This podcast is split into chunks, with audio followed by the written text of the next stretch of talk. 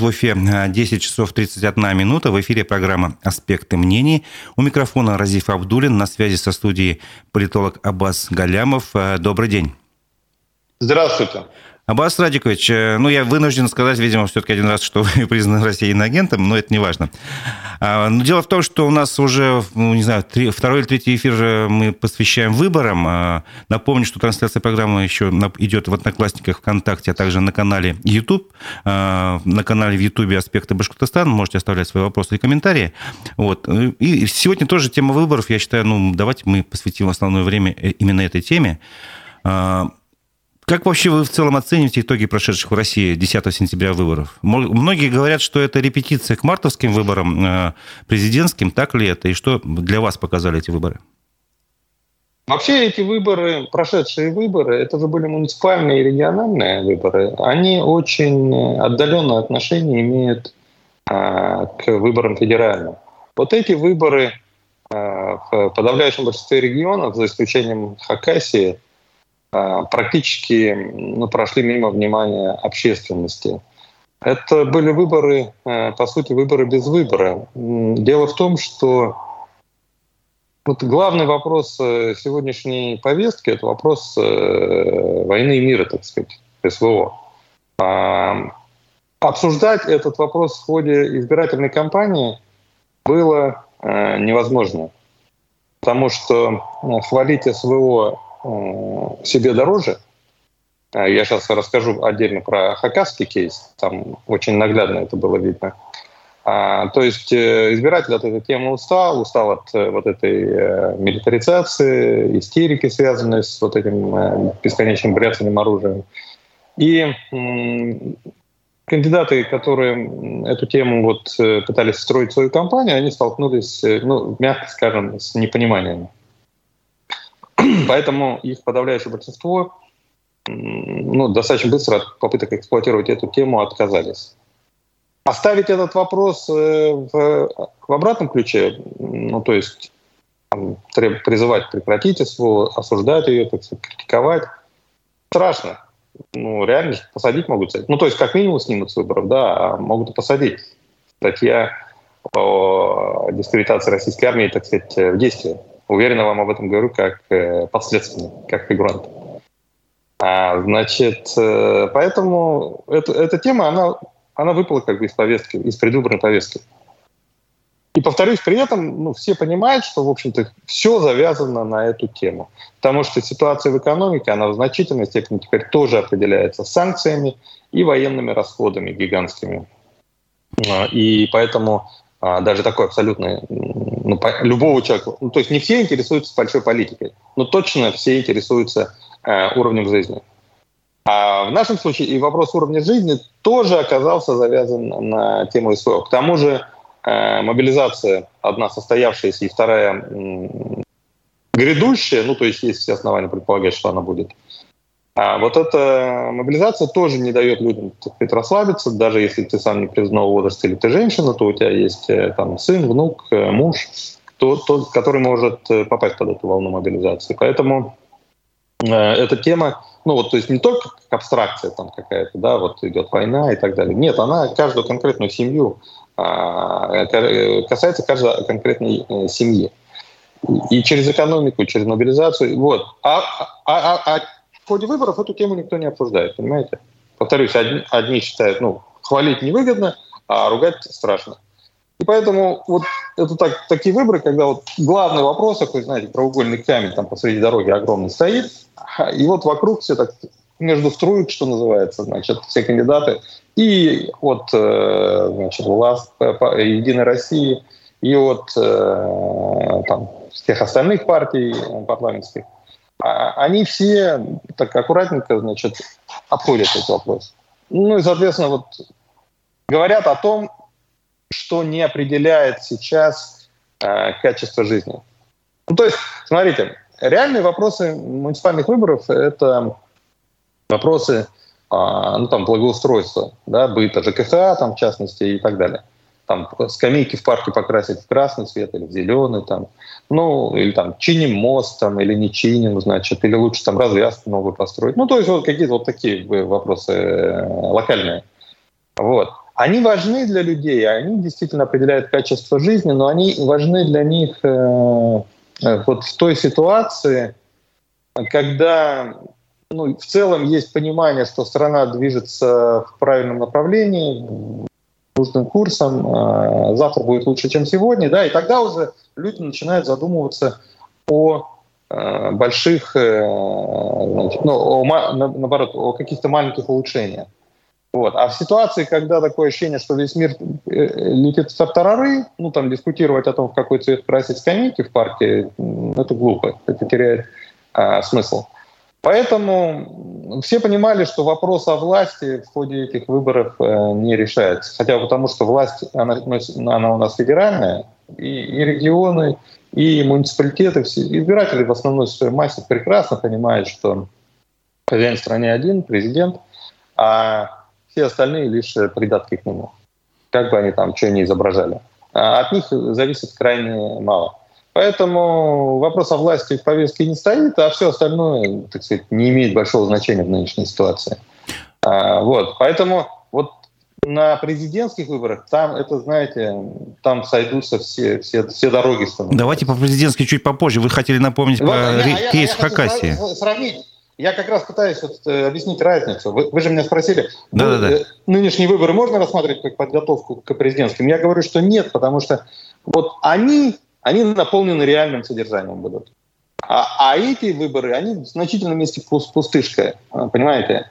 А, вот. Единственное исключение Хакасии. Если хотите, о Хакасии могу рассказать. Э, такая очень любопытная история. Если нет, то давайте спрашивать о чем. Давайте, давайте про Хакасию буквально пару минут, потому что важно понимать ситуацию.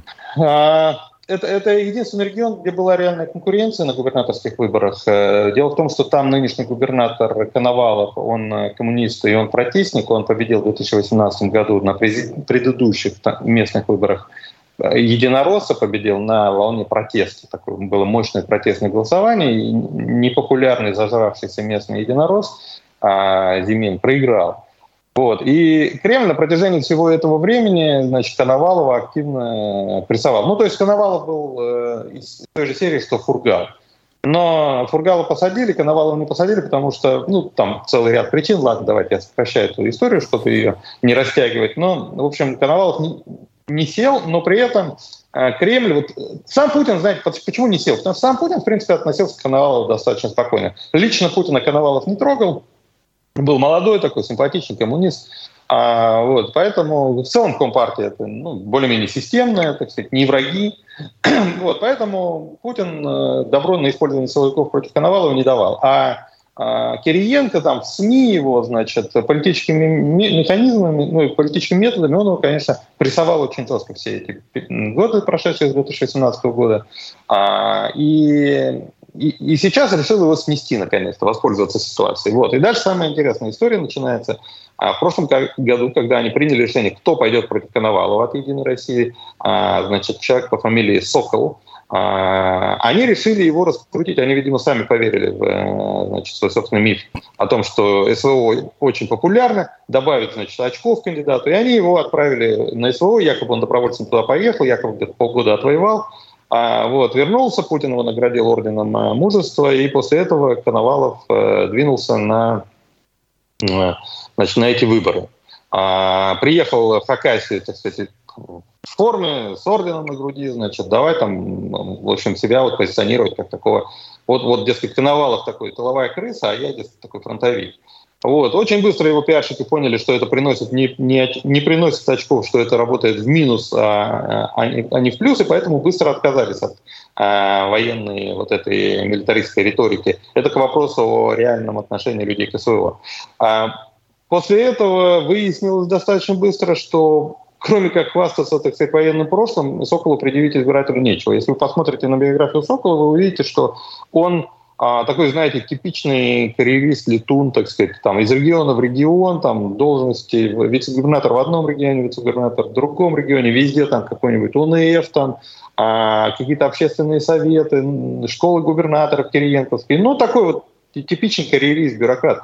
Вот. И еще самое главное, он какая то отношения никакого практически не имеет. Он э, вот такой очень нелюбимый в регионах тип э, засланца москвича, так сказать. Ну и вот. А административный ресурс не под единороссами в Хакасии, там же губернатор коммунист, ну то есть в каких-то муниципалитетах да, а в значит, каких-то нет. Это единственные выборы, где надо было побеждать по-настоящему честно, не фальсифицируя выборы. И Поэтому Коновалов э, значит, выиграл эту кампанию, проще говоря. Ну, то есть э, Кириенковский вот этот э, сокол, кремлевский сокол, за неделю до выборов, понимая, что ему ничего не светит, повторюсь, сфальсифицировать нельзя, а честно выиграть не получается, он снялся с выборов, сказался больным, так сказать, до этого и воевал, и всю кампанию отработал нормально было, а тут, оказывается, тяжело болен, ну вот, и за неделю до выборов снялся, чтобы, так сказать, избежать э, позора. Вот единственная была компания в стране, э, где была реальная конкуренция. И она закончилась для власти таким серьезным фиаско.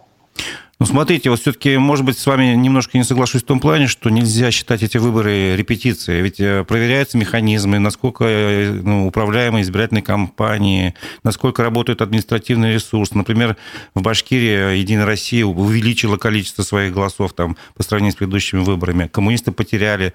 В общем-то, мы, мы общались с наблюдателями там, от «Справедливой России». Они замечали нарушения, которые не фиксировались. Ну, то есть все вот это вместе взятое разве не есть репетиция? А, поверьте, человек, который возглавлял административный ресурс в свое время, а, это не та штука, которая нуждается в репетициях. Это как раз э, тот инструмент, который не очень часто надо использовать. Понимаете, знаете, как это работает в значительной степени? Вот на селе, например. Ну, то есть глава э, района дает задачи там, э, руководителям посел, поселковых этих советов, населенных пунктов, вот, а тот уже разговаривает с людьми вот, э, местные там старшины, так сказать, да, разговаривают с, с, с избирателями. И их э, ключевой аргумент мужики, вы все понимаете. Э, значит, вот вы должны такого-то числа прийти и проголосовать, сами знаете, за кого. А значит, если этого мы не сделаем, то сами знаете, вот у нас будет проблема. Зимой там снег, например, вывозить не будут. Вот. Ну, оно нам надо. Все равно же выиграют эти единороссы. Да? А у нас будут проблемы. Поэтому давайте, значит, без э, выпендрежа идите и голосуйте. И у избирателя, как бы у него нет аргументов против этого всего. Вот. И он ну, понимает, что да, действительно, за то, чтобы снег зимой вывозили, там, а летом мусор вывозили, например, и еще что-то. Ну, там сельское население зависимо, всегда есть за что зацепить. А, значит, ну, действительно, там сходить э, проголосовать небольшой труд. А если ты часто будешь... И вот, знаете, на самом деле в этом диалоге очень важно ощущение... Вот это, это не чисто отношение такой власть-подчиненной. То есть а это, это все присутствует, но, строго говоря, начальник, он знает, что вообще-то вот сейчас он превышает свои полномочия, и, строго говоря, человек его может, в принципе, послать. Вот. К тому же население в целом недовольно ситуацией, такое злое, вот, поэтому ну, могут и, и послать. И тут очень важно такое вот, вот прибавить. Слушай, я тебя что, часто прошу, что ли? Ну, сходи, проголосуй, тебе трудно, что ли, раз в год там с дивана встать-то. А, и нечего избирателю возразить на это. А если ты его часто будешь дергать, то у тебя праймерис Единой России, это придумали теоретики, которые, значит, реально не понимают, как все работает на Земле. То у тебя праймерис Единой России, то у тебя одни выборы, а теперь через полгода президентские выборы, да? И вот тут избиратель говорит, слушай, ты уже задолбал, я Сколько можно, значит? Я, я что, постоянно должен бегать голосовать, что ли? И ради, и ради вот такого пустяка, о котором ты говоришь? Нет, тогда давай еще уже заодно и вот помимо того, что снег вывозить, еще и, значит, э, сено там, я не знаю, помоги там э, по хосту какой-нибудь там дополнительно. Там, ну, понимаете, как это работает? Поэтому вот админ ресурс, на самом деле, это та штука, которую использовать надо не часто. Чем, на самом деле, ты реже используешь, тем, тем, тем это эффективнее. Это, это не та штука, которая нуждается в проверках Главное, чтобы от тебя зависел глава муниципалитета, и это, и это ты в ходе каждодневной работы, там, условно говоря, ты смотришь финансы, там, сколько что-то в одну сторону, сколько что в другую сторону, да, где работает его брат, сват, там, на, кто, кто, кто кого кормит. Ну, то есть это, это на самом деле делается без, собственно говоря, выбора. Да? Вот создается платформа, на которой потом там быстро, быстро такая возводимая конструкция, выборы а, возводятся. Вот, поэтому вот эти, вот эти выборы, если они у кого-то во власти породили иллюзию, что а, значит, вот сейчас прошла репетиция и все хорошо, значит, и потом будет хорошо, то вот это как раз и есть э, проблема. Предыдущие региональные, тогда еще не было ЕДГ, было дня, э, два голосования в году. За полгода до думских выборов прошли тоже региональные выборы, которые Единая Россия формально а, очень хорошо провела. Вот, э, весной 2011 э, года получается. И потом, и все, и все такие, все нормально, как всегда, никаких проблем. И потом Болотная как э, полоснула. И напомню, Единая Россия даже, ну, в целом по стране, она даже 50% не смогла набрать. А уж я не говорю про те протесты, которые начались, падение рейтингов. Ну, то есть колоссальные были проблемы. Вот, поэтому на самом деле это не, не есть репетиция, это ошибка так думать. Это а, ну, это просто такое пустое мероприятие, которое в значительной части людей, э, у значительной части людей прошло вообще мимо их, так сказать, сознания незамеченным. У той части, у политизированной части общества, которые видели, что в стране предложили выборы без выбора, это, это скорее делегитимизировало систему в их глазах, чем а, ее легитимизировало. Как-то так. Понятно, понятно. А что, по-вашему, к марту 2024 года ситуация изменится вот в этих отношениях? Вы, примерно рассказали каких-то, каких ну, условно, патриархальных отношениях власти и общества. Снова также будет административный ресурс уже как бы задействован уже по полной программе? Или что-то изменится, или может измениться так, что э, результаты выборов могут оказаться непредсказуемыми? Ну, смотрите, конечно, вот то, что я описал, это не универсальная модель. Россия просто такая страна, в которой сосуществует вот а, два типа того, что в политологии называется типы политической культуры. Есть политическая культура, я ее описал, а, патриархальная, а есть культура активистского типа. Вот. Условно говоря, село и город. Хотя не всегда в городе. И в городе есть люди, носители вот, э, вот этого а, сельского, так сказать, менталитета. У нас же значительная часть горожан, но и как минимум а, там, две трети, наверное, да, это, это горожане в, ну, там, максимум во втором поколении. А, вот, а, значит, там половина в первом поколении. И, ну, примерно, я сейчас точно цифры не помню, но, в общем, поэтому и горожане, конечно, многие являются а, носителями вот этой патриархальной политической культуры, когда, ну, начальник сказал, ты идешь, делаешь, и, и нечего там заморачиваться по этому поводу. А, вот. Но в целом а, для горожан, конечно, характерна культура активистского типа. И эти люди, они, конечно, не так голосуют. Их вот, вот это вот такое давление, о котором я говорю, их э, бесконечно злит, и это уже давно замечено а, значит, мной, моими коллегами-политтехнологами, что простой тупой привод э, бюджетников э, сейчас в условиях общей нелояльности населения работает не в плюс, а в минус. То есть люди прийти придут, а в кабинке проголосуют на зло, то есть их злит факт, что их там насилуют и тащат, да, и, и, ну и в целом общий фон такой не очень значит, позитивный для власти. И они голосуют негативно. И поэтому по-настоящему профессиональные технологии, они пытаются вот такие вещи, а, как э, тупой привод бюджетников за счет административного ресурса, но использовать э, по, по минимуму. А, потому что сейчас это уже работает э, в минуса. А, вот, поэтому нет, легкой прогулкой эти выборы точно не будут. Вот это вот ощущение. Уже сейчас, на самом деле, вот, смотрите, есть формальные цифры социологии, которые на самом деле сейчас в нынешних условиях, вот это условиях страха репрессий, а, ну, не являются релевантными. Они а, бесконечно далеки от реальности. Вот эти 70, там, 80%, которые рисуют в целом, ну, это, это, это на самом деле вот э, ничего общего с действительностью не имеет. Просто, ну, когда человек сидит, вот представьте, вы сидите дома, тут вам, ну, окей, у вас вот, да, давний опыт работы значит, в независимой журналистике, вы, наверное, уже, так сказать, ну, у вас есть вот привычка сопротивляться давлению, да. Ну, представьте себе среднего жителя региона, который, ну, в принципе, никогда особо политикой не интересовался, э, ну, так, время от времени телевизор посматривает, э, да и все. Ну, вот сидит он дома, Тут звонок, значит, неизвестно кто, ну, вроде представляется социологом. И говорит, скажите, доверяете вы Путину или нет? Или там, одобряете вы деятельность Путина или нет? И как тут скажешь нет? А ты, ты вообще не уверен, это тебе социолог звонит или уже там, а, значит, ФСБ на лояльность проверяет? Ты же, и ты не знаешь, а вдруг следующий вопрос будет, а почему вы не, вот ты скажешь не доверяю, а почему вы не доверяете президенту? А какими источниками информации вы пользуетесь там, да? Ну, то есть такая дорога в ад уже на самом деле. А, а люди же пытаются избежать э, неприятностей, особенно в нынешней ситуации. В нынешней ситуации диалог с социологом воспринимается не как возможность э, высказать свою точку зрения, а как э, необходимость избежать э, проблем.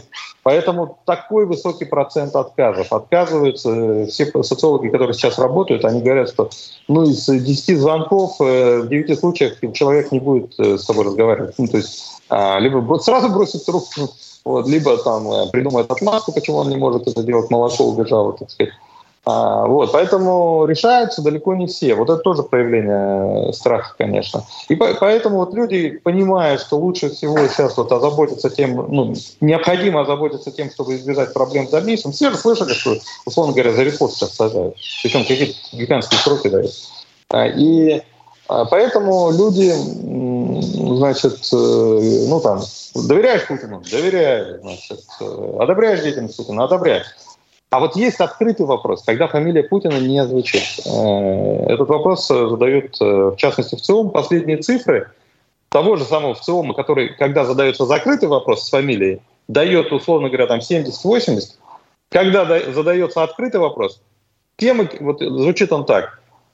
Все мы кому-то доверяем, кому-то нет. Если речь идет о политике, то назовите кому из политических э, деятелей э, вы, вы, э, вы сейчас доверяете. Фамилия Путин не звучит. При том, что, конечно, совершенно очевидно, что политик номер один в стране Путин уже на протяжении четверти века. И поэтому, а, значит, ну, представить себе, что когда человека спрашивают, кому из политиков ты доверяешь, у него не всплыла в голове фамилия Путина, ну, это невозможно. Конечно, всплыла. И тем не менее отвечают, что называют фамилию Путина в случае с, с, с ответом на открытый вопрос 30, 34, по-моему, или 35 вот сейчас. Э, ну, то есть это как бы более реальный уровень поддержки показывает.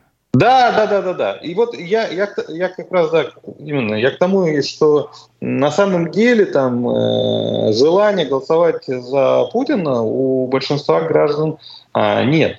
И его, его рейтинг в в ходе кампании будет падать. Знаете, как работает? Вот в ходе обычной, э, повседневной, э, так сказать, жизни, когда нас спрашивают об отношении к какому-то политику, к Путину там, или там, вообще к политическим событиям, а курсу, так сказать, одобряем и не одобряем. Вот когда э, социолог нам задает этот вопрос, то мы в первую очередь вспоминаем вчерашние новости. Допустим, спросили меня о Путине, вот одобряете вы его деятельность? Я сразу вспоминаю, так, вчера по телевизору его показывали, он там выступил на Дальневосточном экономическом форуме, ну, вроде правильные вещи говорил.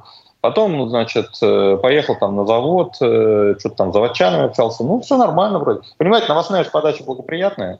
А, вот, никто по телевизору его не критикует, поэтому все, кто смотрит телевизор, они такие, ну да, одобряю, в общем-то, нормально.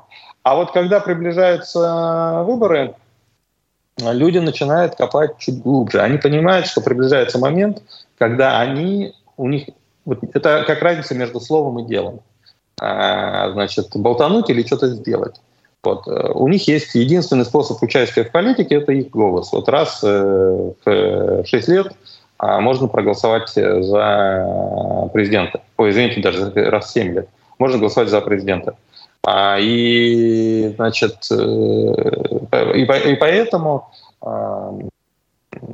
значит, ну, там, надо, надо, надо к этому выбору отнестись серьезно, надо как бы вот, ну, там, ответственный а, выбор сделать. Да, вот у большинства ну, ощущение такое. И поэтому на новости в ходе избирательной кампании люди реагируют уже не просто вот так вот, ну, посмотрел и все, а они уже начинают э, сопоставлять то, что видят по телевизору, с тем, что им обещали, условно говоря. Как они сами себя чувствуют вообще, вот, как соотносится телевизор с реальной жизнью.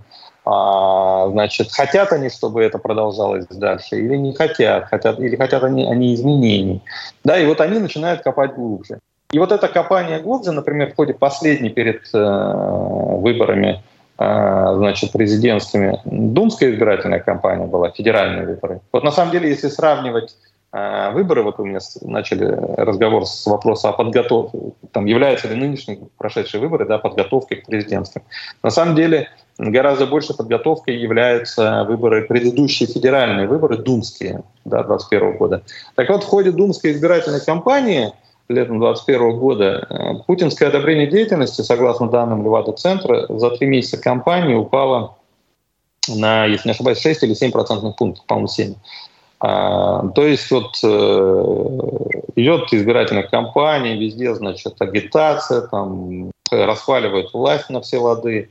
А, вот, э, Единая Россия там везде на всех баннерах по всей стране. А путинское одобрение деятельности в этот момент падает. Вот, ну, и рейтинг Единой России тоже, кстати. И, и вот, вот эта модель, которая воспроизведется в ходе предстоящей избирательной кампании. Главная мысль, которая по мере приближения дня голосования будет овладевать избирателем, который будет задумываться, так сказать, за кого же им все-таки голосовать, вот будет э, мысль, а это что, вот это все еще там на, на 6 лет. Подождите, слушайте, у меня что-то заклинило. Это же у нас же президент сейчас на 6 лет выбирается, да? Просто меняли срок э, в 2000, эм, значит, э, когда в 2009, по-моему, году. Э, вот. Раньше Дума избиралась на 4 года, президент, по-моему, на 5, сейчас Дума на 5, а президент, президент на 7. На 6. Да? То есть на 6? Да, на 6 лет. На 6, да, все-таки, да.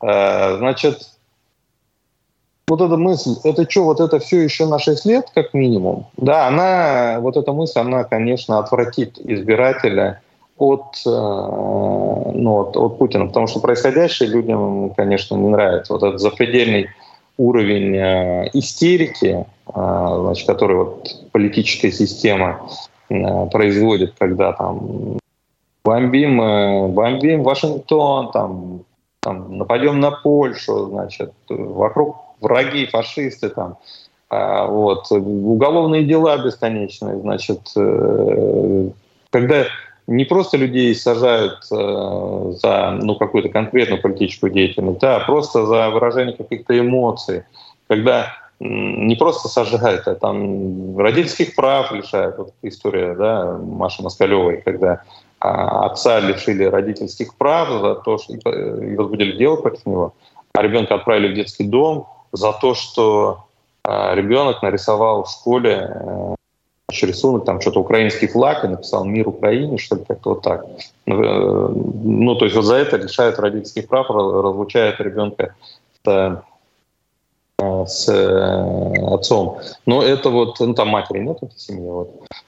Так вот, ну, с точки зрения обычного обывателя, это же какое-то безумие, а, вот. И понятно, что людям это не нравится, даже если они боятся и не декларируют того, что им это не нравится. Но внутренне у них вот главное доминирующее желание, это чтобы вот вся эта а, значит, истерика, которая выплеснула в а, паблик последние полтора года, собственно говоря, ну, на самом деле началось раньше, чем начало войны, ну, по-настоящему массовым стало именно после начала войны СВО. Вот э, это все значит, ну, людей внутренне, конечно, пугает, обескураживает. Ну, такой доминирующий запрос — это запрос на нормальность, на нормализацию. Вот этих чокнутых, которые ходят там размахивают флагами, значит, э, и кричат, там фашизм не пройдет, э, а, значит, э, имея в виду укрофашизм, так сказать. Вот, а сейчас надо уже уточнять, про какой фашизм речь. А вот этих чокнутых э, очень, э, очень мало на самом деле. Процентов 7-8 от общего числа избирателей. Еще процентов 10 э, таких, ну, которые в силу такой внутренней слабости, им на самом деле в глубине души, ну, то есть чуть-чуть изменится эм, вот, содержание политического процесса, и они быстро от этого лагеря отвалятся. Да? Но пока они как бы, вот, поскольку это требуется, начальство, так сказать, требует, вот, но надо вот это демонстрировать, поэтому вот еще а, там плюс 10% там, сочувствующих, так сказать. А большинству это все в целом э, не нравится и смущает, пугает это. То есть перебью Большинство... вас, Арбастр, извините, а? пожалуйста, перебью. А, правильно я вас понял, что если э, во время выборов э, каким-то образом, э, не знаю, случайным или, или по, счастливому, по счастливому стечению обстоятельств на выборах зарегистрируется кандидат, который четко и ясно скажет, что вот я, допустим, за прекращение специальной военной операции, Он я за нормальную Он жизнь, выиграет. и тогда выборы превратятся не в как бы плебисцит доверия к нынешней власти, а в то, что как за что, в общем, собственно говоря, люди хотят голосовать, как они хотят жить в мирной жизни или в условиях там боевых да. столкновений. Ну, давайте смотрите, я даже слово вот мир и война я в данном случае не употребляю не потому, что же я э, слово «война» не употребляю не потому, что я там, боюсь э, уголовного преследования, у меня уже есть уголовная статья, вот, э, значит, и к тому же я далеко. А, значит, а потому что на самом деле люди, вот они, я пытаюсь это описать, я понимаю, что это вот не очень простая штука, они не то чтобы вот, вот открыто против войны, там, против СВО, они не настолько храбры, там, самостоятельно мыслят, чтобы вот по этому такому важному для Путина, для власти, там, для России, как это относится вопросу, занять прям такую оппозиционную точку зрения. Понимаете?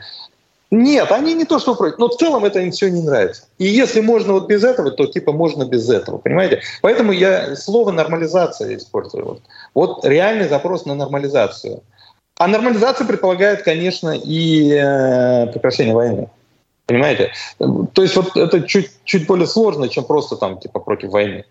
А, но по факту это и есть против войны. Вот такой кандидат, который предложит нормализацию, а, он однозначно выиграет. Ну, то есть я сейчас не говорю о, там, о фальсификациях, это тоже можно обсуждать. Кстати, э, Единственная по-настоящему важная репетиция, вот меня спрашивали, могла, может, могут ли эти выборы рассматриваться как э, репетиция перед президентскими, единственная по-настоящему важная репетиция была в части использования э, дистанционного электронного голосования. Это идеальный инструмент для фальсификации выборов, э, прямо такие про, просто идеальный. И его обкатали в нескольких регионах, в частности в Москве. И вот единственный, я думаю, главный вывод, который из всего происшедшего в ходе этой избирательной кампании сделал для себя Кремль, это то, что ДЭК, вот это дистанционное электронное голосование, надо распространять повсеместно. Поэтому а, от бумажного бюллетеня, я думаю, они будут э, сейчас э, отказываться, то есть быстро-быстро будут пытаться, типа, как у нас в МФЦ все там в электронном виде, вот так у нас и голосование такое же продвинутое. На самом деле это голосование это, это в чистом виде фальсифицированная история. То есть на бумаге следы остаются, наблюдатели и все дела, а в, там в ДЭГе там, там не поймаешь за. А, вот. Короче, будет, э, вот, вот если значит, этот фактор ДЭГа и фальсификации вывести за скобки, а предположить, секундочку, что посчитает честно, то тогда вот такой кандидат, о котором вы сказали, он э, выиграет э, однозначно. Угу, избиратель скажет, избиратель скажет, спасибо, Владимир Владимирович, так сказать, мы тебе благодарны, но тебе пора на покой. Почему принципиальный вопрос приобретает фактор возраста? А, значит, Путин перешагнул вот эту знаковую отметку 70. Эм, уже, мягко говоря, не мальчик. И значительная часть избирателей, они побоятся сформулировать для себя претензии, не, не, не, не то, что, знаете, побояться вот в смысле физическом, да, а но им будет некомфортно, так сказать, пойти вот совсем там впасть в оппозиционность, даже для самих себя, и сказать там, я против Путина, потому что он развязал войну там и так далее. И поэтому люди эту претензию оформят, свое недовольство Путиным и статус-кво, они оформят немного по-другому. Ну, я бы как бы вообще-то, я же всегда за Путина был. Вот. И я бы и сейчас за него, ну, возраст берет свое, тут годы, так сказать, тут ничего не попишешь. А, вот. Поэтому нет, конечно, уже надо ему на покой, надо молодым дорогу. Вот. И это реальная мотивация будет, э, которая сдвинет в оппозиционность э, огромное число мирных обывателей, повторюсь не ядро оппозиции, ядро оппозиции по-другому формулирует свое, свои претензии к Путину. Ну, есть, а если... это вот периферия и, и, и колеблющиеся, так называемые. Вот они сформулируют это так. Поэтому Кремль озаботился, об этом э, СМИ уже писали, были утечки из Кремля, сам Кремль эти утечки допускал, э, значит, о том, что они всерьез озабочены этой проблемой. Они в этом смысле, ну, там, профессионалы, они это понимают, эту, эту угрозу, и они э, придумали, как они решат эту эту историю, значит, они просто откажут в регистрации всем кандидатам, которые будут э, слишком молоды. Ну, пока они поставили точку отсечения, никого не моложе 50 точно не должно быть, может быть, потом эту планку поднимут, я думаю, там, к 60 и так далее. То есть, чтобы с Путиным конкурировали такие же, значит, э, дедушки. Смотрите, вот, вот я э, прошу прощения, ага. пока не забыл эту мысль. Э, в ведомости написали, вот источник сообщили в газете «Ведомости», что якобы в Кремле, похоже, продолжают искать способы, как сделать победу Путина убедительной, и в том числе ищут ему спарринг партнера, в том числе среди критиков специальной военной операции, и называют фамилию Венедикта. Вот как вы думаете, вообще Кремль может допустить до выборов какого-то альтернативного кандидата именно из, этой, из этого лагеря? Ну, не знаю, там, Венедиктов, Муратов, Явлинский, условно. Я думаю, нет, не допустят, э, потому что вот внутренний, я говорю, подспудный запрос на нормализацию настолько велик, что люди реально массово пойдут и проголосуют за него, за этого человека. И не важно вообще, его личные характеристики не важны. Вот когда фамилия Венедиктова прозвучала, ну, некоторые начали рассуждать. А, значит, ну, не, он слишком такой элитарный, он такой ненародный, вот, э, значит, вот, вот, э, поэтому за него там массово не проголосуют. Ну, вот эти люди, которые так рассуждали, они просто не понимают, какие это будут выборы. Это не будут э, выборы, когда ты выбираешь из нескольких э, кандидатов, и, и ты сравниваешь вот у этого, значит, а, помните, как э, в «Женитьбе» у значит, Гоголя это... Если бы нос... Э, если, если бы нос там Никанора Ивановича представить бы к глазам, э, там не помню их имен уже, значит, Федора, Федора, Федора Андреевича, да добавить бы еще той развязанности, что у Бальтазар Бальтазаровича, то тогда бы я сразу согласился, так сказать. Вот. То есть это не, не, не, не вот такой выбор, когда, ну нет, этому народности не хватает, вот нам вот, вот, вот он чересчур элитный, поэтому лучше вот этот. Это в ситуации нормального выбора, когда есть несколько кандидатов, и они все равностатусные, равноправные. Ну, не формально равноправные, а в реальности равноправные. Ну, тогда так выбор осуществляется не таким образом. И в этом смысле, да, имеет значение там народный Венедиктов или там чересчур элитный, как бы там интеллигентный. А вот. А в нынешней ситуации это будет референдум э, по вопросу о том, хотим, чтобы мы это продолжалось или не хотим. Мы за Путина или мы против Путина. И в этом смысле любой человек, который будет восприниматься как альтернатива Путину, значит, он, а, он, а, ну, он, он, он выиграет. Любой человек, который будет выглядеть как альтернатива, выступит примерно так же, как Тихановская в Беларуси три года назад. Домохозяйка. Кто, так сказать, э, мог предположить, что белорусы проголосуют за домохозяйку? Вот. Э, собственно, ее потому и зарегистрировал э, Лукашенко, потому что ну как могут его, так сказать, великого фюрера предпочесть а, ему, ему предпочесть, э, так сказать, простую там, бессмысленную домохозяйку. А нет, предпочли, проголосовали массово. Вот, и еще потом а, несколько месяцев на ушах стояли, требуя признать его а, победу. Вот. Э, Причем народность э, Тихановская в данном случае не, не имела никакого значения. Значение имело то, что она жена главного врага, который сидит в тюрьме. Вот, она главная альтернатива Лукашенко. Ну, извините, извините. Ну, этот же опыт уже перед глазами Путина он есть. Поэтому, я думаю, во всех, в любых, ну, его интересах и интересах, там, не знаю, его окружения, не допустить такой ситуации, чтобы вообще никто не появился поэтому, рядом похожий. Поэтому я и, ну, я отвечаю, да, собственно, на ваш вопрос. Поэтому я думаю, что не, не рискнут кремлевцы на это пойти. Это слишком рискованно в нынешней mm-hmm. ситуации. И вообще удивительно, что они эту утечку организовали. Она же была организована, это же не случайно утекло. А, вот, значит, там кто-то есть, кто на этом радикальном э, сценарии все-таки настаивает, угу. да, и он пытается его э, продавить. То есть вот у них внутри, очевидно, там есть э, нет согласия пока, во всяком случае, и идет спор. Потому что, строго говоря, вообще-то, ну, конечно, понятно их желание там сделать выборы, чтобы они выглядели более достоверными. Потому что отсутствие, полное отсутствие выбора – оно способно взорвать ситуацию. То есть если ты выдавливаешь политику из системы, лишаешь э, людей выбора, реального выбора в рамках системы, то тогда ты а, ну, ты дождешься, что люди систему свергнут, прокинут. Так же революция происходит. Ну, то есть, если нельзя сменить власть э, с помощью выборов, а, ну, тогда ее меняют с помощью улицы. А, поэтому вот, вот победа Путина в ситуации, когда ему противостоит, например, Венедиктов, ну или кто-то такой а, с ярко выраженной антивоенной позиции, она, вот эта победа, если она ну, без, без фальсификации, так сказать, заметно сделана, реально он взял и победил, вот она будет убедительной, она реально легитимизирует Путина и систему. А если это будет победа, где, а, как вот сейчас, значит, выбирай избиратель, там, Единая Россия за войну, за СВО, значит, КПРФ, за СВО, новые люди, за СВО, значит, Справедливая Россия, за СВО, ЛДПР, за СВО. Вот, пожалуйста, выбирайте, кого хотите. Большой выбор, да? Люди такой выбор воспринимают как издевательство. Поэтому э, выбор, когда там будут, условно говоря, пять кандидатов, все за СВО, а это ключевой вопрос современности, опять же, А, значит, это, ну, люди воспримут, что их дурят, что им предлагают выборы без выбора, что это фикция, фейк, что такие вещи возмущают.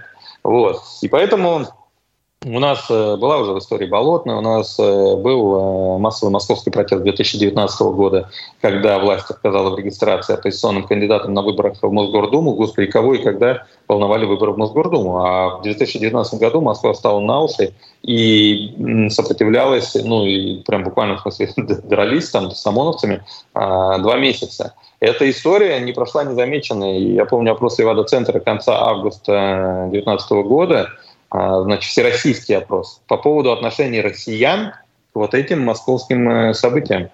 А, три четверти сочувствовали протестующим. Вот. Э, те людей, которые заняли такую провластную позицию, было где-то, ну, там, там несколько вопросов задавалось разной степени радикальности. То есть по разным вопросам чуть-чуть разные э, проценты были, но в среднем там от, условно говоря, 25 до там, 30% э, э, заняли такую провластную позицию россиян, повторюсь. А большинство было на стороне протестующих. Э, вот, поэтому ну, большинство из тех, кто заметил, но заметило эту историю, повторюсь, большинство. То есть эта история не прошла а, незамеченной. Так, похожая история была в Хабаровске. Россияне эти хабаровские протесты зафиксировали и очень сильно симпатизировали а, восставшим хабаровчанам. Вот. Поэтому в целом, на самом деле, история протестов есть, и Кремль боится сейчас в нынешней ситуации вот это спровоцировать. Потому что ну, тот факт, что в прошлый раз власть не свергли, это не значит, что сейчас не свергнут. Ведь революция 1917 предшествовала неудачная революция 1905 года. И если кто-то сделал э, вывод по итогам революции 1905-1907 годов, в частности, Николай, конечно, сделал этот вывод, поэтому он потом пытался Думу ограничить в ее правах. А, значит, э, что, дескать, э, да ничего там, справимся, если восстанут. Вот он совершил роковую ошибку, допустил революцию 1917 года и не справился. Поэтому не свергли вчера, свергнут э, сегодня. Именно так. Ни одна революция не побеждает вообще с первого раза. Да? Это всегда цепь а, длинная цепочка событий, а, вот, которая растягивается иногда и на 10 лет. Ну, та, та же солидарность Польши. Перед тем, как она свергла власть в 89 году, она пыталась это сделать в начале 80-х, и тогда ничего не получилось. Вот. А в 89-м справилась.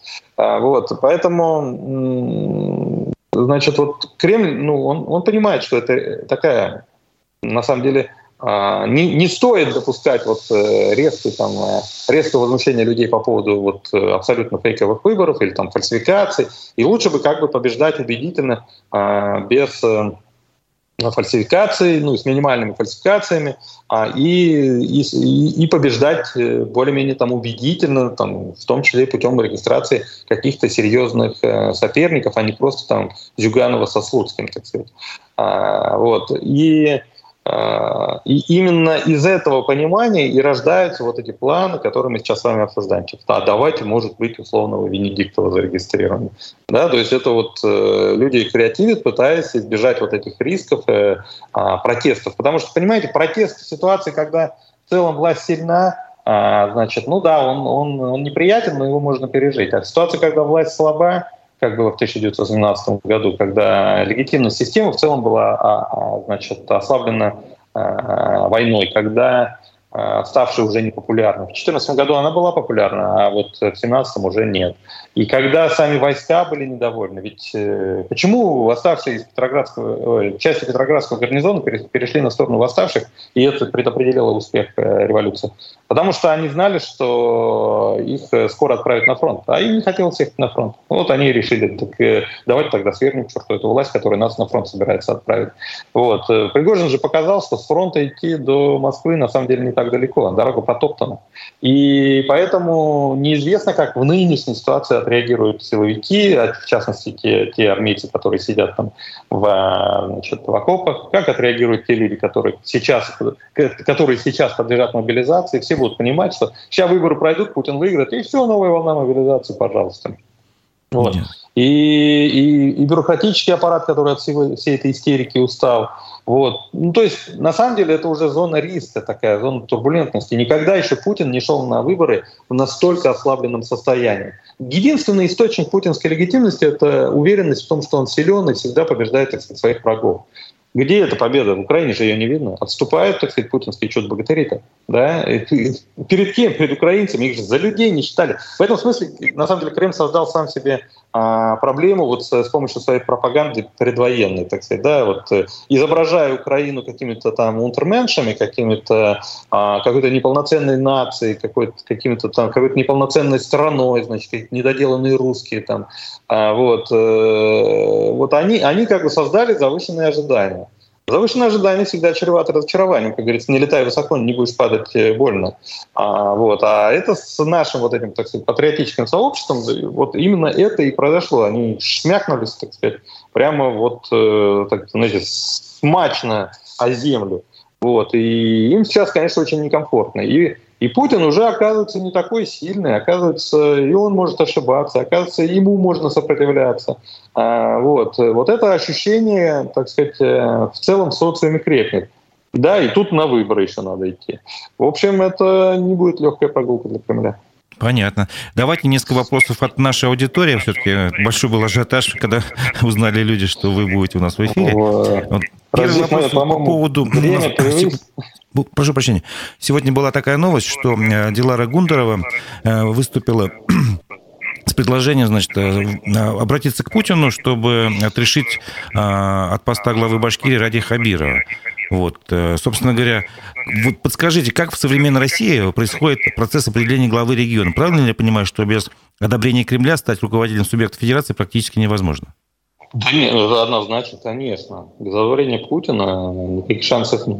Ну, то есть кандидатуру предлагает э, Кириенко. Ну, смотрите, нет.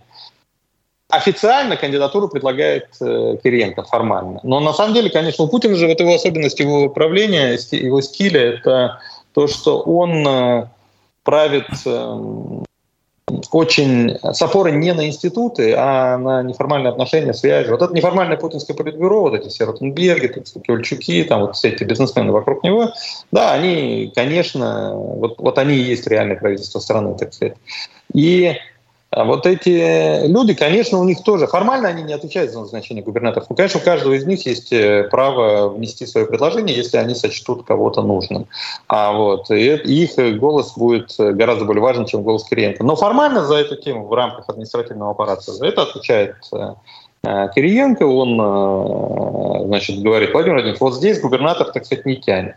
Вот у нас, у кадровиков есть э, там три кандидатуры. Там интересно, Кириенко отвечает, сказать, за политическую составляющую, но в целом есть э, управление кадров в администрации президента, а, которое подчиняется помощнику президента по кадрам, которые отвечают за подбор э, кандидатов. Ну, они взаимодействуют с Кириенко. У Кириенко школа кандидатов, а кадровики формально представляют президента а, значит, потенциальных э, кандидатов на место того или иного губернатора, которого значит, решат уволить. На папка на значит, кандидата. То есть кандидаты у управления кадров должны быть готовы всегда, потому что Путин ночью может, условно говоря, придет ему в голову, что не тянет вот этот губернатор, надо убирать.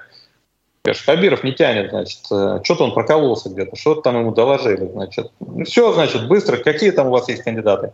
И тут же ему на выбор должны несколько человек дать. Поэтому даже если там э, Путин страшно доволен Хабировым в данный настоящий момент, все равно лежит э, пап как минимум с тремя кандидатами, значит, готовых Путина, Путину, так сказать, на выбор. Ну, то есть это не может быть один кандидат. Да. Путина нельзя ограничивать в его выборе. Это он, он это воспримет уже как попытку, так сказать, сманипулировать им. Поэтому всегда надо принести нескольких э, человек. На сегодня единственное, что требуется от э, кандидата, это обеспечить э, набор э, рекрутов э, в армии.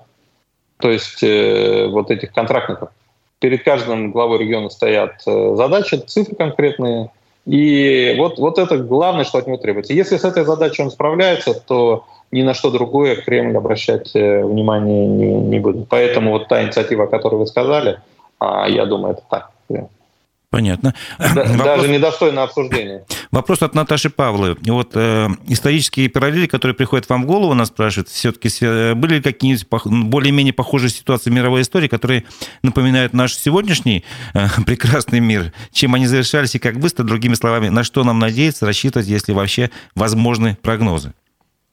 Ну, что далеко ходить? Я уже сказал про нашу революцию 17 года. Очень похожая ситуация. В 1914 а, значит, власть попыталась... Э, давайте тогда так. История нашей революции начинается... Чуть дальше отойду назад. Э, начинается вот в начале, в начале 20 а, века. Власть была абсолютной созрел конфликт э, между значительной частью общества. Общество же модернизировалось, экономика была уже, так сказать, ну, то есть урбанизация, э, модернизация, да, э, экономический рост, все эти процессы, которые создают базис для революции, они, они шли вовсю да, модернизация ВИЦа, так называемая, да, они создали там городской средний класс уже. Тот, и, и тот уже, глядя отчасти на Европу, отчасти вспоминает старинные там русские вольности, так сказать, типа новгородских там вече.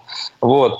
А они как бы сформулировали запрос э, к власти, что типа, а мы хотим участвовать в управлении страной, почему у нас вот э, только один человек все, все решает? Да, мы, ну, мы не социум 18 века, мы социум 20 века.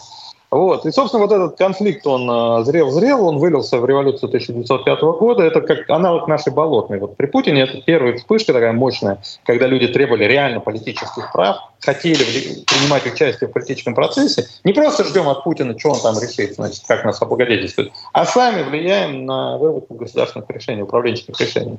Вот. А у нас болотная, значит, у них революция 1905 года. И в том и в другом случае революция была подавлена. Но и в том и в другом случае власть поначалу очень испугалась и отыграла назад. Поэтому Медведев вернул выборы губернаторов, э, отмененные Путиным еще во время Беслана, после Беслана. Значит, э, э, партийная реформа, когда были облегчены, облегчено партстроительство, еще ряд вот таких более мелких реформ. То есть Медведев, он тогда был еще президентом, когда Болотная толкнула, он преподнес, так сказать, вот, вот вам, а, дорогие, значит, россияне, так сказать, демократизация. Николай II отреагировал значит, э, э, манифестом пятого года и дал э, стране парламент, Государственную Думу. По сути, власть монархии из абсолютной превратилась в конституционную, хотя формально конституции не были, но это, это так называется, да, парламентскую монархию, можно сказать. А, вот. Потом одновременно власть мобилизовала значит, противоположный край политического спектра, так сказать, крайне правый, в а, в империи в 1705 году это были э, вот эти монархисты, черносотенцы расцвели пышным цветом, власти, причем власти их создавали. Да, у нас это Володин организовал так называемую поклонную противовес а, болотной. Да? Ну и в итоге вот эти были, а, так сказать, революционеры разгромлены. Да? И власть начала отыгрывать назад то, что дала людям – а, в ходе вот этих э, первых, так сказать, дней революции, когда власть была напугана, да, она начала отыгрывать назад. Николай стал распускать одну думу за другой, то есть дума, значит, э, э, первая избранная такая была ну, оппозиционно настроена, фрондировала, так сказать, он ее распустил, а, изменил избирательное законодательство, ужесточил его, значит, э, значит, там квоты, ну так, тогда было такое, такое голосование, значит, по квотам, вот, изменил соотношение разных социальных групп э, в э, Госдуме. И пытался вот, значит, одну, вторую, третью думу распускает и пытается, значит, создать все более лояльный парламент. У нас тоже эти губернаторские выборы начали выхолащиваться, вот, и превратились вот, ну, в, в а, проформу. И на протяжении длительного периода времени, в принципе, власть ну, постепенно одерживала победу, но при этом в целом, поскольку вот, э, э лежащий в основе противоречий конфликт между властью и обществом не был разрешен, там, потенциал к, к взрыву сохранялся. Да, и власть для того, чтобы эту проблему решить, в обоих случаях задумала э, организовать, так сказать, маленькую победоносную войну. Да, в ну, а дальше мы уже знаем, году. что произошло. а, да, дальше, дальше, дальше мы знаем. Да. Я прошу прощения, да, просто да, хочу да. побольше вопросов от нашей аудитории задать, поэтому прошу прощения, что перебиваю. Итак, да, вопрос, да, да. А, вопрос от э, Сергея Лаврентьева. Где свободнее работалось, в группе советников Путина или сейчас? Ну, сейчас у меня вообще свободно. Я Тут как бы... А еще вопрос дополнения, видимо. Прошу прощения, кто не заметил. А кому вы пишете речь сегодня, если вы пишете, конечно, кому-то? Не, нет, нет. Э, сегодня я никому не пишу. А, значит, после того, как началась э, война, я всех своих предыдущих клиентов э, потерял буквально в течение недели-двух. Вот. Поэтому сейчас я могу себя посвятить, вот как раз без всяких ограничений, публичному анализу ситуации. Значит, у меня нет обязательств ни перед кем из вот, тех, кого я анализирую. Вот. И в этом смысле я сейчас абсолютно свободен. Хорошо. А, пользователь под ником «Наше время» спрашивает, кого из оппозиции вы хотели бы видеть кандидатом на выборах президента России? Да, слушайте, интересный вопрос. На самом деле, мне кажется, что максимальным, я сейчас как политтехнолог рассуждаю, а, максимальным потенциалом обладает фигура, так сказать, вот то, что называется не политик. А, вот именно не политик сейчас э, способен взорвать ситуацию. Поэтому, ну, например, э, Дмитрий Муратов, э, кто-то кто-то вот подобного рода. Я думаю, он, у него очень много таких вот прям ну, мощных, убедительных составляющих. Ну, например, взять его историю, когда он получил Нобелевскую премию. Сама по себе Нобелевская премия — это огромный, огромный важности фактор, на самом деле. То есть а, такого не политика всегда обвиняет, власть обвиняет в легковесности. Ну, дескать, он не справится с ситуацией. Слушайте, обвинить в легковесности обладателя Нобелевской премии, все знают, что такое Нобелевская премия. Достаточно посмотреть на список лауреатов Нобелевской премии, кстати, э, Нобелевской премии, да, вот в истории значит, его, не, его точно не обвинишь в легковесности. То есть вот уже оборона против одной линии атаки выстроена. А, вот. а потом, а как он поступил с деньгами, которые прилагаются к премии, там же огромные деньги, я сейчас не помню, но там счет идет там, на сотни тысяч долларов. То есть э, для, для человека обычно это огромные деньги, и недоступные деньги. И как он ими распорядился, он же их не себе взял, он же их раздал на социальные проекты, что-то там на независимую журналистику, да, а, а значительную часть денег на поддержку там больниц, хостесов, там, ну, у него какие-то там, длинный список проектов был. А, вот. В ситуации, когда российский электорат знает, что все элиты, они только вот про себя, так сказать, гребут под себя бесконечно, да, вот, вот взгляд на наш политический класс – поступок Муратова, который, так сказать, берите люди, но это прям как э, глоток свежего воздуха, извините, понимаете. Вот это только с помощью одной этой истории можно достучаться до таких групп населения, до которых никогда до этого либералы даже близко к ним не могли подобраться, понимаете? Угу. Вот. То есть вот у Муратова, в частности, много таких историй. На самом деле, ну там, слава богу, не оскудела Россия, э, земля российских талантами. Подобного рода людей, я думаю, можно покопать, э, найти, найти еще. То есть это в целом должен быть человек, который... Понимаете, вот э, российская власть на пару с российской оппозицией загнали, загнали вот общество в ситуацию такого острого конфликта и противостояния, что хочется найти какую-то вот э, такую примиряющую фигуру, которая, вот, знаете, выйдет за пределы этого конфликта, что называется, да. И вот и, и это лучше всего, легче всего это сделать человеку, который, вот, так сказать, не из политики, около политики, чтобы ну, он не выглядел человеком в ней не разбирающимся и не профессионалом. А Муратов, как человек, возглавлявший долгие годы независимые медиа, а, безусловно, в политике очень хорошо разбирается. Но при этом сам он не участвовал и своих личных амбиций никогда не имел. Вот этот человек без амбиций, Человек, который приходит просто потому, что ну, реально надо спасать ситуацию, надо спасать страну, которая погружается в какой-то адский ад. Вот, вот э, это, это для кризисного времени э, идеальный кандидат. Ну, вот как-то так, например. Понятно. Еще вопрос э, от пользователя. Что-то у меня очень длинное название, не буду читать. Почему вы, будучи заместителем руководителя администрации президента Башкирии, знали, скорее всего, о фальсификациях на выборах и не боролись с этим, а сейчас вот критикуете нынешнее руководство ну, России, получается? Ну, не знаю, можете не отвечать на этот вопрос. Не-не-не, почему? Отвечу. На самом деле я боролся, и реально причина, почему я в конце концов э, ушел, а, она была не была связана с Кронашпаном. Кронашпан была абсолютно поверхностная история, я об этом говорил, и, собственно, так и получилось. А, вот. Э, и не с этими предвыборными скандалами, которые тоже были достаточно мелкими. Ну, то есть они а, я же соцопрос проводил, я помню, что реально несколько процентов избирателей об этом только знало. Вот. Э, если хотите, я даже потом объясню, в чем была технологическая ошибка а, той команды, значит, э, против которой мы, которая против нас тогда играла, они, а, значит, и они, они благодаря этому скандалу, собственно говоря, свою в целом потенциально выигрышную кампанию а, значит, проиграли. Но, короче, смотрите, реальная причина, почему я ушел, потому что я слишком... Э, реально все главы регион, районов без конца жаловались на меня Хамитова. Вот. И когда ушел Балабанов на его место, пришел Молчанов, а Молчанов был их ставленником, он сам на меня жаловался. Вот. Как раз, ну, я уже понял, что все, мне там места нет. Да. Ну, и Хамитов уже было видно, он так охладел ко мне. То есть слишком много там ты конфликтов э, генеришь, там все на тебя ходят, жалуются. А я-то с ними как раз конфликтовал, как куратор избирательного процесса. Э, вот. Они же все выходцы из Рахимовской школы, а там типа, не важно, как ты результат обеспечил, да, важно, чтобы результат был. Такой очень формальный подход.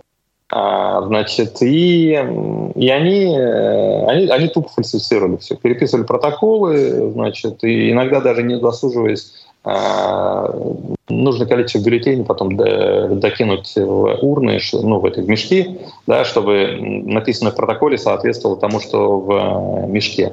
Вот. Ну, то есть они на самом деле, там многие из них э, реально были тупые, просто по-другому не сказать, потому что это же повод для прокурорской проверки. Да? Ну, то есть, вернее, вот состав преступления.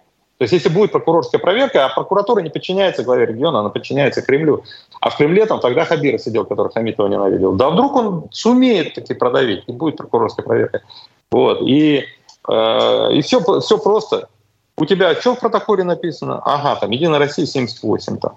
Скрываем мешки, пересчитываем, а у тебя Единая Россия там 38. Все, состав преступления гарантированно сидишь.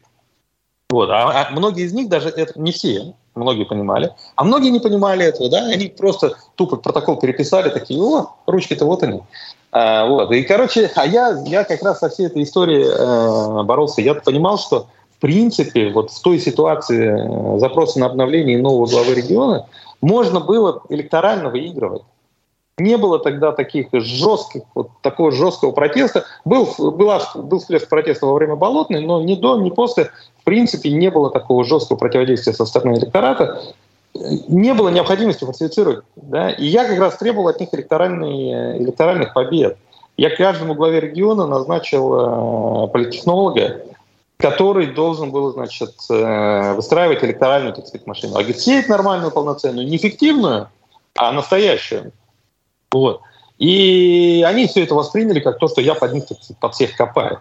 Вот. И, ну, мне-то они кивали, улыбались, да, а потом за глаза так ходили и жаловались. Ну, Балабанов, он все понимал, да, я ему все это объяснил, свой принцип, свой принцип действия, он все это санкционировал, и мы на двоих, как бы, Хамитова, э, ну, там, значит, э, убеждали в том, что так правильно. А, вот. А когда Балабанов ушел, пришел э, Молчанов, просто вот этот ставленник вот этой рахимовской школы старой, да, фальсификаторов.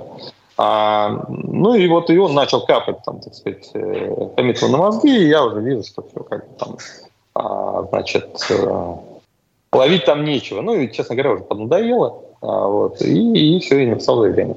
Вот, вот как было. Так что я как раз э, с фальсификаторами старался бороться по мере возможности. Я не курировал глав районов, надо понимать, напрямую был зам главы администрации, я курировал политический процесс, а, выборы, СМИ, так сказать, да. А вот э, глав районов курировал другой зам главы администрации. Сначала это был э, Пчелинцев, потом был Емалдинов. Э, вот. И они не были моими прямыми подчиненными. Да, ну и поэтому они вот искали союзника. В Пчелинцеве они нашли однозначно союзника, Пчелинцев со мной конфликтовал, вот, но меня Балабанов, я говорю, поддерживал, и Хамитов, в конце концов, поддерживал, поэтому Пчелинцев, в конце концов, убрали, посадили Ималдинова. Ималдинов э, был гораздо более умный, он, э, он реально понимал ну, там, то, что я пытаюсь сделать, в целом меня э, поддерживал. А вот, ну, понятно, что за меня там как не ложится, он не собирался. А, ну и, повторюсь, после ухода Балабанова я остался без аппаратных союзников, и, и в такой ситуации там ловить нечего. Да, поэтому, к тому же, я говорю, надоело, к тому же, а, ну, я уже видел в перспективе самого себя в качестве вольного политтехнолога, да, на госслужбу мне Госслужба мне уже, честно говоря, чуть-чуть подопротивила. А тут еще, значит, э, ну, вот этот вот э, Крым случился, и я уже махнул на все это рукой и, и, и решил с темой госслужбы Э, покончить. Понятно. Ну, пожалуй, один из последних вопросов, если можно. Э, как вы считаете, что... Алло. Слышно, да? Мы, мы, на пол, Разив, мы на полчаса э, превысили... Да, да, да, я понимаю. Ну, у меня, у меня короткий вопрос, короткий ответ, если можно. Через пять минут, все, пожалуйста. Хорошо. Минут, ладно, вопрос извините. от Рустама Хафизова. Э, в связи с критическим уменьшением интереса населения к выборам и, соответственно, низкой явкой на них, как возможно укрепить доверие населения к выборам и в целом к власти? Ну, а мой, от меня вопрос, что сейчас вообще делать людям, которые критически мыслят, вообще как они могут повлиять на ситуацию? Все? Больше вопросов нет. А, значит, не надо специально сейчас ничего предпринимать, на самом деле. А, все произойдет само собой. Приближаются президентские выборы, произойдет резкая политизация населения. А, значит, и Кремль, Кремль на самом деле был бы рад, чтобы этого не происходило. Она произойдет. Был минимальный интерес к выборам, которые ничего не решали. А впереди выборы, которые решают все. Вот как-то так. Спасибо большое. Напомню, что это была программа «Аспекты мнений». Э, у нас на связи был политолог Аббас Галямов, признанный Россией агентом, а у микрофона был Разиф Абдулин. Всего доброго, до новых встреч в эфире.